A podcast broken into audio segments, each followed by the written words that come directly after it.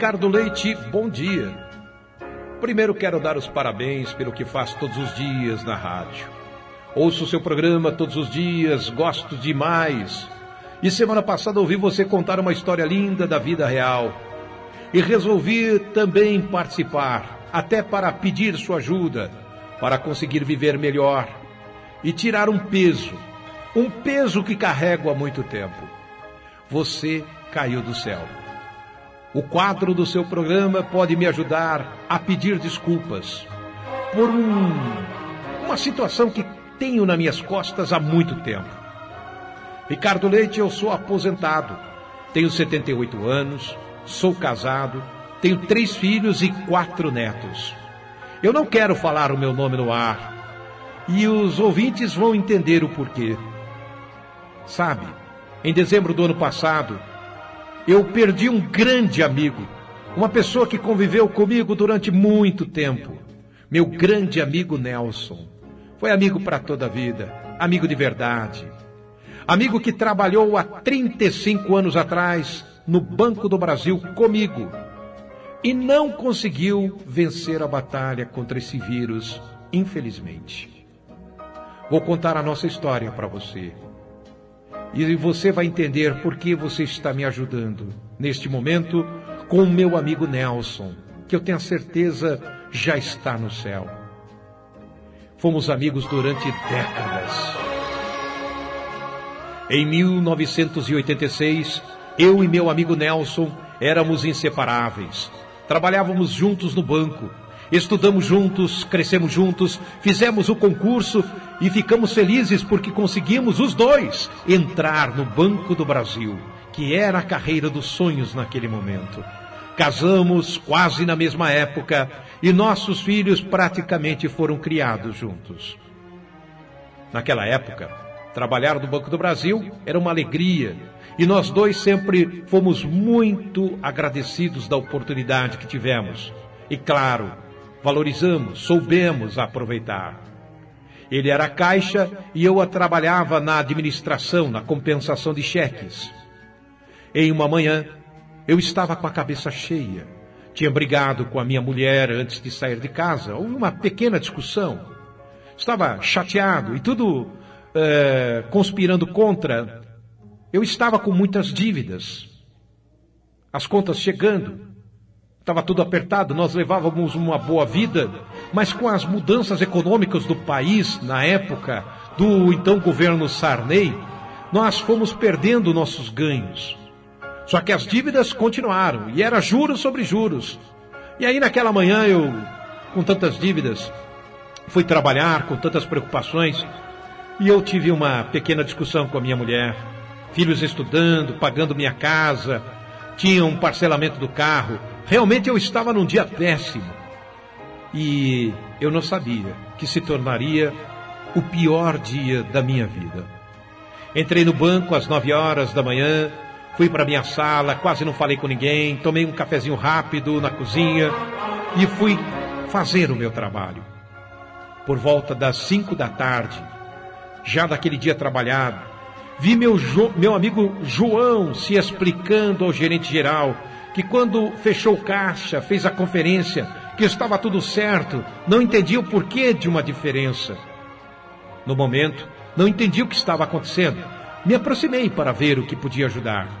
Foi quando o meu amigo desesperado me falou o que havia acontecido. Disse que havia dado uma diferença no fechamento do caixa. E eu perguntei, mas é muito grande a diferença para vocês estarem assim preocupados? E ele me contou que a diferença era grande uma grande diferença de dinheiro no seu caixa. Ele realmente não entendia o que estava acontecendo. Que ele havia feito a conferência, fechar o caixa, estava tudo certo. E aí ele, ele até falou: será que você também não consegue me ajudar a resolver isso? Porque eu, eu já tentei de todo jeito, de repente você me ajudando aqui. E eu disse: calma, vamos conferir tudo juntos. Calma, vamos achar o problema, vai dar certo. Foi então que eu fui para minha sala e comecei a fazer a conferência do caixa dele e foi então que eu percebi que o erro não era do meu amigo. O erro era meu e não dele. Eu havia cometido naquele meu dia tão ruim, tão péssimo, onde eu havia perdido a concentração, onde eu estava com as minhas dívidas, onde eu havia discutido com a mulher, onde eu estava preocupado com os meus filhos, consequência da minha vida, eu deixei passar um cheque, uma compensação de cheques. E a diferença estava exatamente por isso. Mas contas todas as dívidas com os problemas que eu estava, eu tinha medo de assumir aquele erro.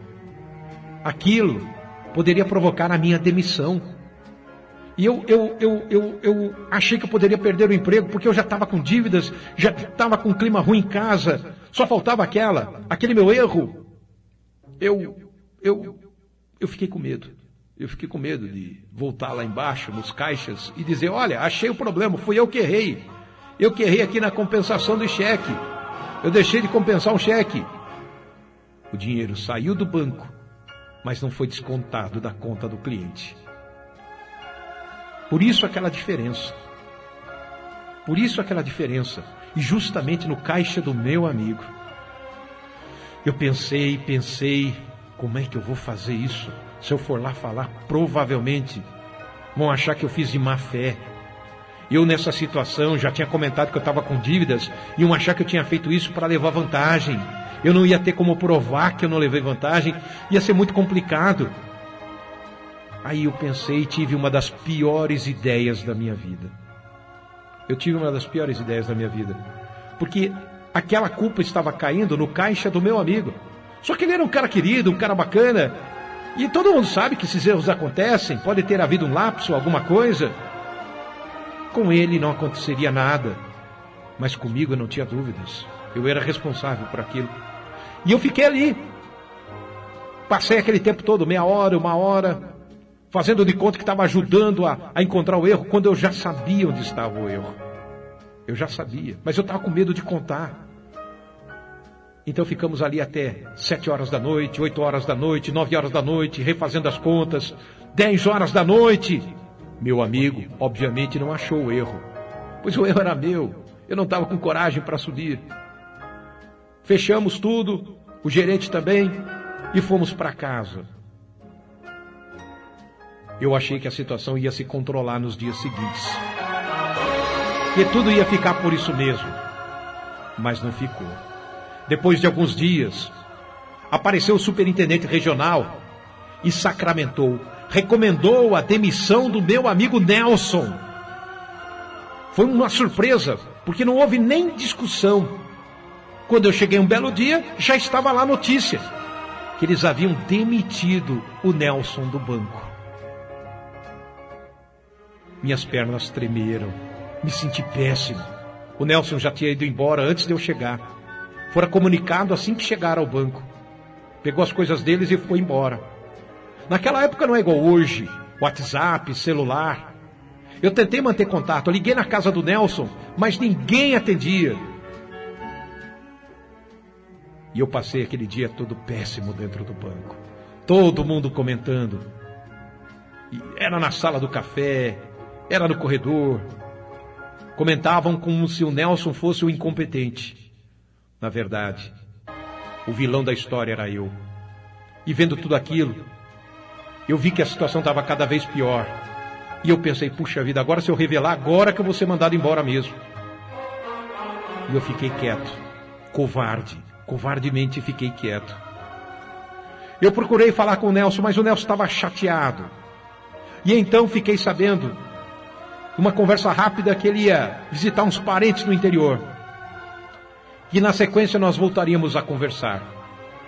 Mas a verdade é que o Nelson foi para o interior e começou a, a trabalhar lá e acabou ficando e não voltou. A família dele foi lá morar com ele. E não é como hoje, minha gente. Não tem tanta facilidade de comunicação. Como ele estava se colocando lá, não tinha telefone. Naquela época não é igual hoje, todo mundo tem um telefone em casa, todo mundo tem um telefone no bolso. Naquela época você tinha que ter dinheiro para ter um telefone. E ele, como havia se mudado, ele não tinha telefone na casa dele. Nós perdemos o contato, acabamos nos afastando, conversávamos de vez em quando por telefone. E ficamos assim por mais ou menos cinco anos. O Nelson entrou em dificuldades passou uma dificuldade porque ele teve que arcar com as contas daquela diferença no caixa. Então ele trabalhava lá e ajudava a pagar essa conta aí. Mas sei que esse episódio e sua demissão foi um episódio triste na minha vida. O Nelson nunca se conformou de ter sido mandado embora injustamente e nunca entendeu o que realmente aconteceu. E eu, na minha então maturidade, de mais de 30 anos atrás, eu, na minha maturidade, de quase 40 anos atrás, na minha covardia, nunca consegui assumir o meu erro e carreguei essa culpa até agora. Foi então que tempos atrás fiquei sabendo que o Nelson morreu. O Nelson morreu. E eu pensei, puxa vida. Eu fiquei relutando e falando: olha, qualquer hora eu vou falar com o Nelson. Qualquer hora eu vou procurar o Nelson cara a cara. Nos falávamos por telefone de vez em quando. Mas eu não tinha coragem de revelar por telefone, do nada. Às vezes ele me contando que ele estava se reerguendo na vida e tudo mais. Eu não ia chegar e dizer, ô Nelson, sabe aquela história? O culpado foi eu. Eu não ia falar por telefone, eu queria falar pessoalmente. Mas a vida caminhou de tal forma que eu não conseguia manter mais contato com meu amigo pessoalmente. Nos afastamos, os contatos eram apenas por telefone, contatos que foram rareando. E eu sempre deixando para depois: olha, quando eu me aposentar, eu vou lá na cidade do Nelson e vou falar para ele. E fui deixando. Aí veio uma doença, depois me recuperava. Aí quando eu falava, vou lá falar com o Nelson. Nossa, mas agora é inverno, deixa chegar o verão. E eu fui deixando. Até que de repente o Nelson morreu. O meu amigo morreu. Por causa desse vírus maldito. O Nelson pegou esse coronavírus e na semana seguinte partiu. Eu não tive mais contato. Não tive mais condições. Aí ouvindo você, com esse quadro no seu programa, Ricardo, resolvi que seria a oportunidade de abrir o meu coração me ajude, Ricardo, a pedir desculpas para o meu amigo Nelson. Mesmo ele não estando mais nesse plano, nesse mundo. Espero que esse pedido de perdão sendo feito por você através de uma rádio chegue com mais força até ele, que ele entenda que realmente eu quero pedir perdão, que ele possa me perdoar em seu coração. Que Deus me perdoe e que meu amigo Nelson me perdoe. Por mais difícil que seja assumir um erro, eu recomendo que assumam o erro imediatamente. Porque viver com essa culpa uma vida inteira é terrível, é um peso insuportável. Cada dia que passa vai aumentando o peso sobre nossas costas. E eu confesso a você que todas as felicidades que eu tive, do nascimento dos meus netos, a minha aposentadoria, os meus 50 anos de casamento, em todas as festas, em todos os aniversários, Natal e Ano Novo, a minha felicidade nunca fora completa, porque eu sempre me lembrava do Nelson e do peso que eu carregava. Nelson, o que eu nunca tive coragem de dizer. Não tive intenção de te fazer triste. Sei que todo mundo erra, eu erro, errei outras vezes. Peço desculpas, todo mundo faz besteira. Sou mais um a fazer besteira, não sou perfeito. Mas desde que você me morreu, a cada minuto que passa, eu penso em me redimir. Se você me perdoar, quem sabe um dia aí no céu a gente possa voltar a ser amigos com uma diferença. Eu sem o peso de ter atrapalhado a sua vida. Me perdoe, meu amigo. Me perdoe. Me perdoe, Nelson. Fui eu que errei.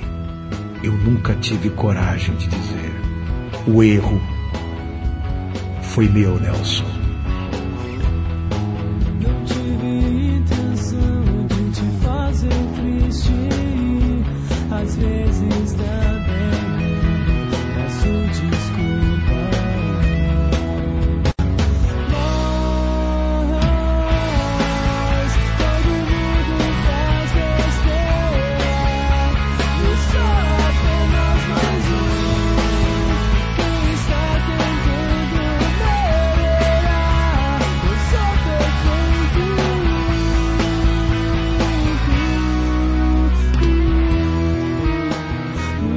choosing to show my soul.